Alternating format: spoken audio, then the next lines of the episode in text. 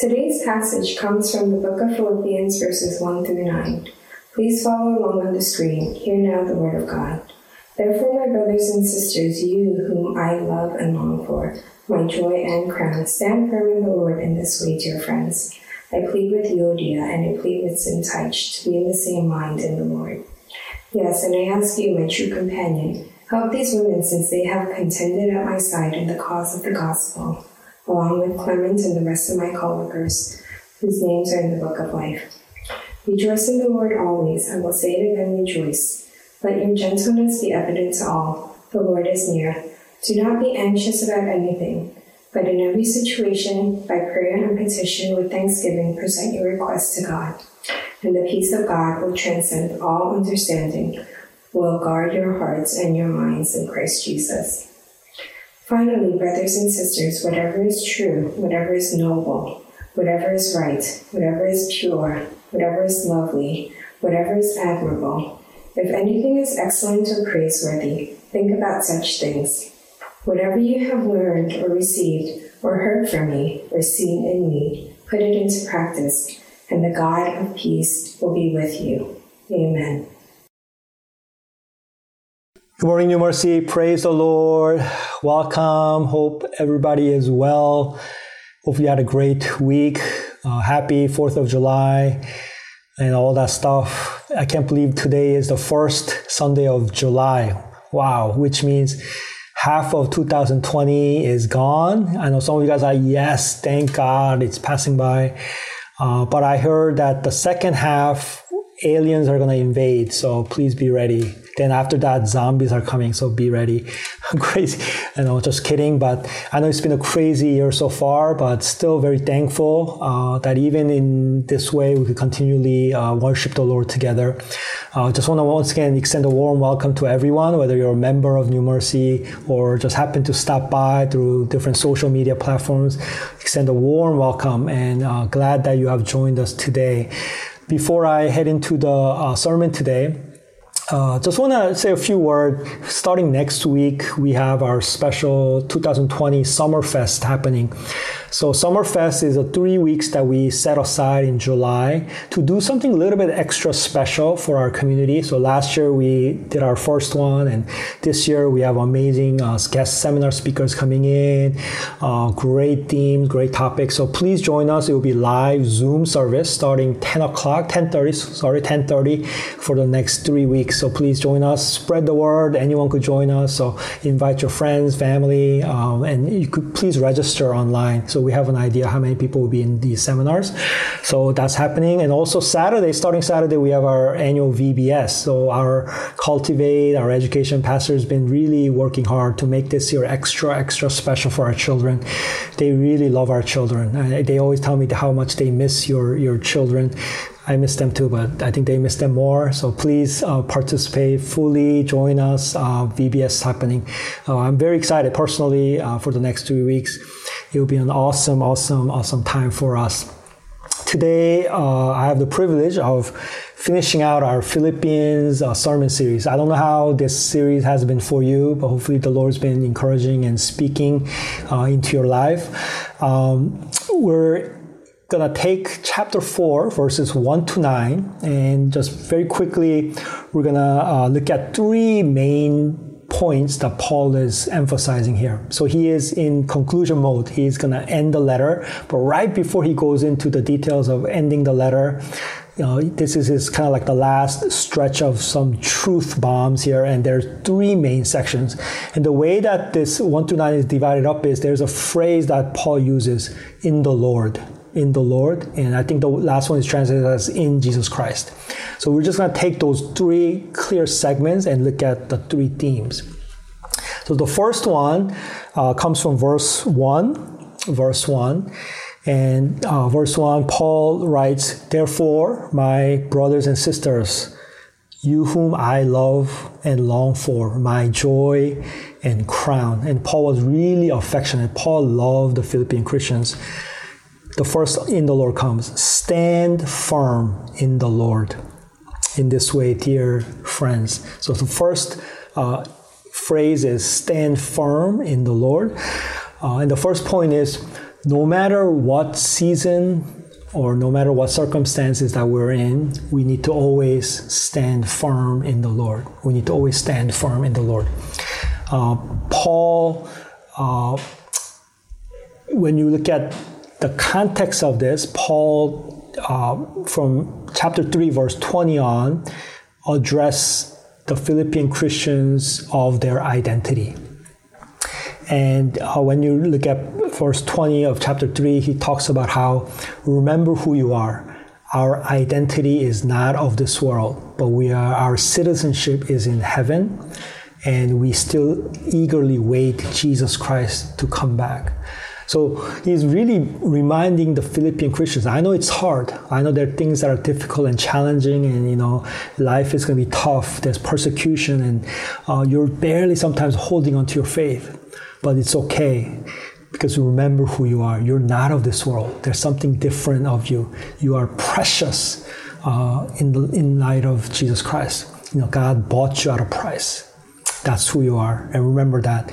And because of that, stand firm in the Lord. Always hold on. So the word stand firm is always be anchored in the Lord. Always be consistent, to be steadfast in the Lord, to hold on to the Lord. That's that's the tone, and I think that's the first kind of point I want to make. Uh, you know, for us, no matter what season that we're in, I know that there are definitely challenging moments and seasons, uh, especially seasons like that we are in. Uh, but what's going to help us is always going back to who we are, our identity. You know, identity it always influences or affects behavior, right? Knowing who you are, it affects how you live. Knowing who you are affects how you live. It, it's a it's a it's a ancient truth, right? If you don't know who you are, you, you're not gonna live a certain way. Okay, knowing who you are always affects the way that we live. So Paul is reminding uh, the Philippian Christians, know who you are, remember who you are. Our citizenship is not in heaven. You know, we're in heaven, we're from heaven. We're not of this world. That's therefore we live differently. We step, we could be steadfast. We could persevere. We could approach trials differently. We could face our enemies differently. We could forgive people. We could love people. So stand firm. Hold on. Stand firm. He's urging us. And you know, when I was reading this, I, I really felt the Lord was speaking to us you know, God is telling us, our season, our community, Christendom today of 2020 Christians stand firm, right? Right? Sometimes it's hard, isn't it? We, we, we're swayed and we're tired. You know, sometimes we just want to let go. Um, you know, I know some of you have been saying, oh, worship doesn't feel like worship anymore. Uh, but stand firm because our identity, because knowing who we are, it's, it always reminds us of who we are, it affects how we live. Uh, you know, recently I watched a document docu series on Netflix, the new one. It's called Cheer. It's about a uh, collegiate cheerleading um, program. Small town in Texas. There's a junior college. It's not even a full four-year college. It's like a two-year junior college. And in the last 12 years, they became the prominent championship uh, cheerleading squad in the whole country. So, um, uh, you know, when people talk about college cheerleading, they talk about this school. This Navarro Junior College, and we're watching the journey. You know, the journey of one season, how they train and how the, this team comes together. It was a powerful series. You know, please watch it Netflix.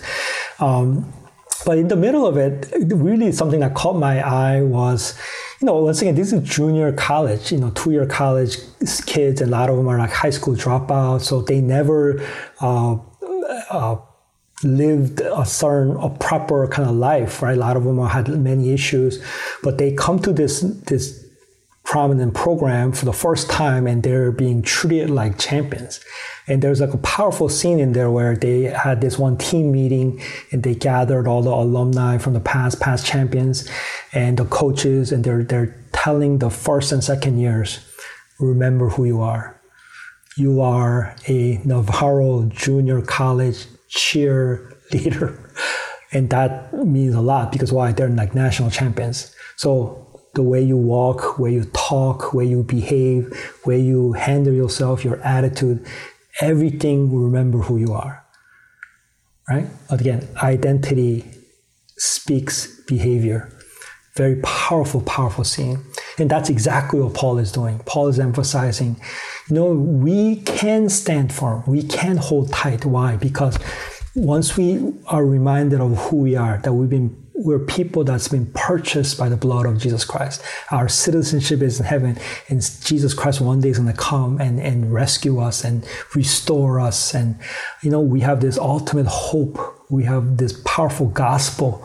Um, then we can, we can hold on. We can be steadfast. And I, I feel like God is really reminding us and uh, encouraging us, all of us Christians this season, to, to be steadfast, to hold on in the Lord. So that's the first uh, point or the, or the uh, first section that Paul addresses. Then the second section is starting verse 2, again, in the Lord, is uh, this, these two names are mentioned, Euodia and Syntyche. And um, Paul says he is begging Euodia and Syntyche to have the same mind in the Lord have the same mind in the Lord. And the second point I want to make is that Christian unity still matters. Christian unity still matters. Uh, apparently, when you study the commentators, uh, these two women were very prominent, important, perhaps even leaders of the church in Philippi. And if you read in between the lines, it's pretty clear that they had some conflict maybe a disagreement or maybe something a little bit deeper. But apparently, the whole church knew of this issue.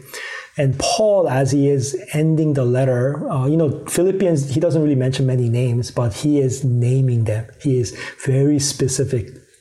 And you could see the, you could, you could feel the urgency in this plea because he says, I plead with Euodia and I plead with Syntyche. He uses the word twice. The word plead in other translation uh, translations they translate as beg. I beg you, I beg you, Syntyche, to be of the same mind in the Lord. Or because of the Lord, will you come together and find unity, find harmony?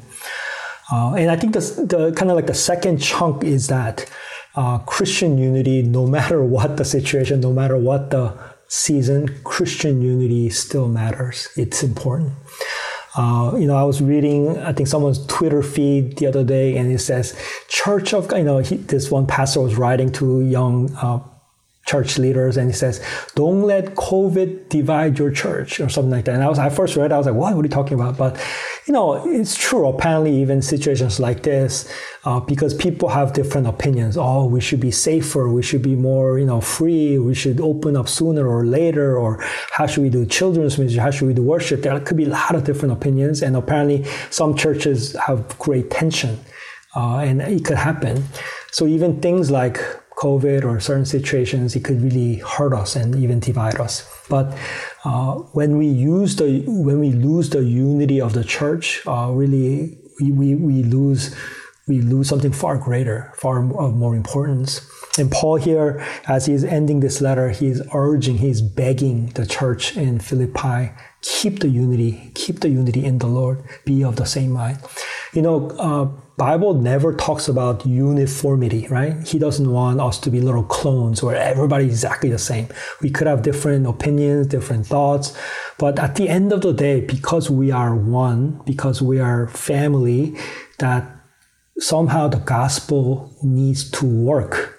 That gospel is greater, that there is something grander than our opinions and our thoughts, that we, we can still, at the end of the day, be harmonized, be, be one right? Of the same mind, of the same mindset.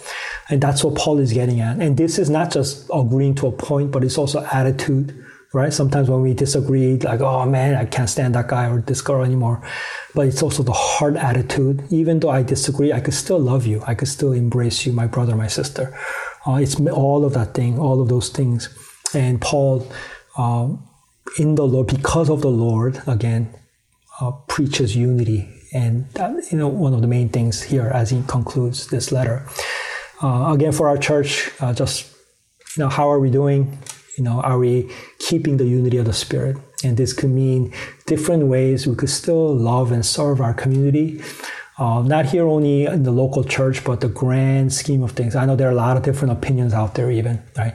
Sometimes we are very quick to judge. You know, I hate these type of Christians, or You know, I don't think they're even Christians or whatever. You know, different.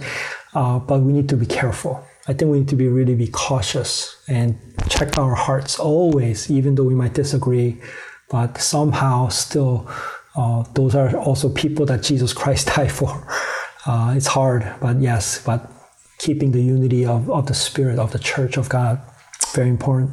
Then, lastly, from verses 4 on, um, the last theme or the point that he makes is about the peace of God. Uh, so, verse 7, it says, And the peace of God, which transcends all understanding, would guard your hearts and your minds in the Lord or in Jesus Christ. And that's the last uh, section of the phrase. And from verses 4 to 9, the theme is uh, he uses the word peace of God or the God of peace uh, twice. And it seems like there is a there's a harmonized theme here as he ends this letter of of, of peace, of peace of God. You know, biblical peace is very different from the peace of the world. Uh, biblical peace first is not lack of something. You know, it's not lack of conflict or lack of trials. We know many times in the Bible, uh, even people like Paul going through trials yet have such tremendous peace. Uh, but the peace, when Bible talks about peace, it's more. Uh, the best way we could talk about it is the word shalom from the Old Testament, peace. And the shalom, if you were to kind of slice that out, is uh, it's wholeness, it's it's full restoration, it's fullness, um, it's it's restfulness, and all that combined. That's the word, and that's kind of what biblical uh, peace is. You know, in the New Testament, Jesus talks about, you know, my peace I give to you. It's, this peace is unlike the world.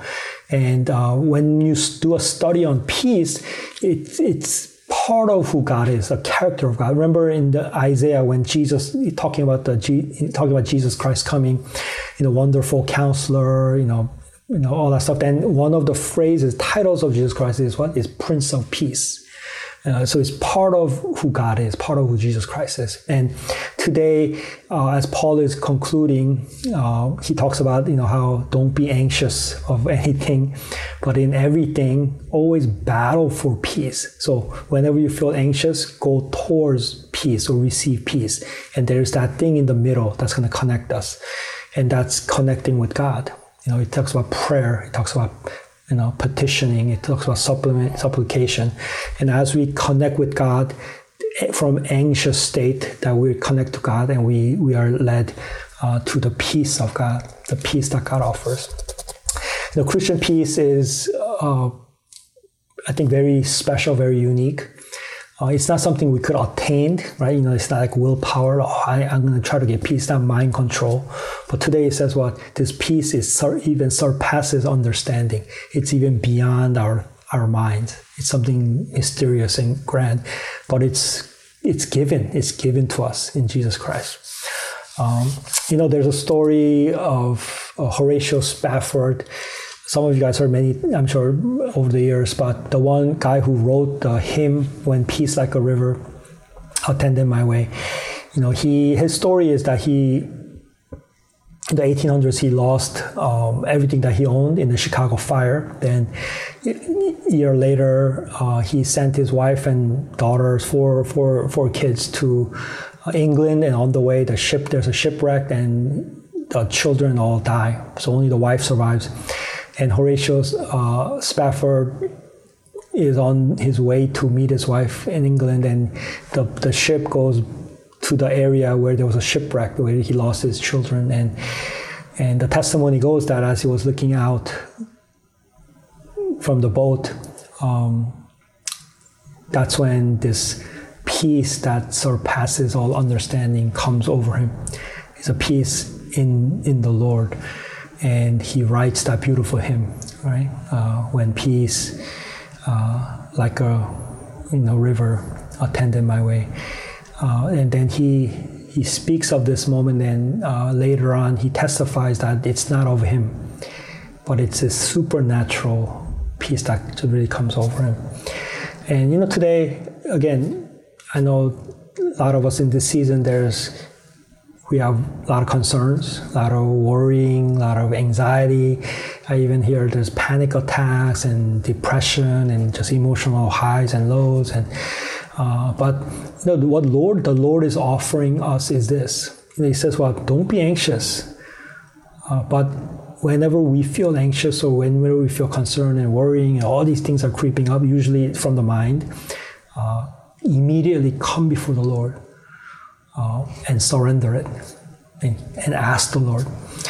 When you study this text, one very important, powerful thing is it never says, ask the Lord and God will give you things, answer you, therefore peace will come. It's not that. That's not the formula. But what, if you read it carefully, it's when there's anxiety, come before the Lord.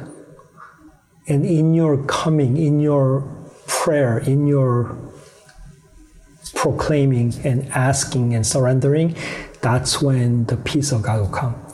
So it's not when we pray and God answers, therefore I'm peaceful. No. But it's just even the act of surrendering, act of calling out, crying out, and praying, that's when God's peace will come you know, it's a promise. It's a, it's a, it's a truth that is declared. So we, we pray for that, pray for all of us. Um, you know, Jesus Christ, uh, Bible talks about Christ as the Prince of Peace. And you, when you study the Gospels, you know, you never see Jesus anxious, right? He's never anxious. I mean, truly because he was a man of peace, that man of shalom, the real just wholeness and security. But you know, when he goes to the cross, and the night before, when he's praying on, on in the mountain, um, we see him sweating blood, and he's actually uh, calling out to God, Father, take away this cup. And you see even the peace of the peace that Jesus had start to chip away a little bit, break away. He begins to lose that peace a little bit. Uh, and you could imagine the Prince of Peace uh, gets to a point of losing that peace. Why? Uh, because he gives that peace to us. Right? He loses his peace so that we can have his peace. Uh, and you know, today Jesus, he is offering that peace to us. Uh, even in seasons like this, you know, don't be anxious, but in all things, you know, prayer and petition come and ask and connect with me. And I want to give you my perfect peace. Peace not like this world, but perfect peace over you, to come over you in a powerful way. And I pray for that. So as we uh, sing our last song and, and, you know spend some time in prayer, if we could prayerfully just uh, sing our last song and uh, let's ask the Lord, ask the Lord to cover us.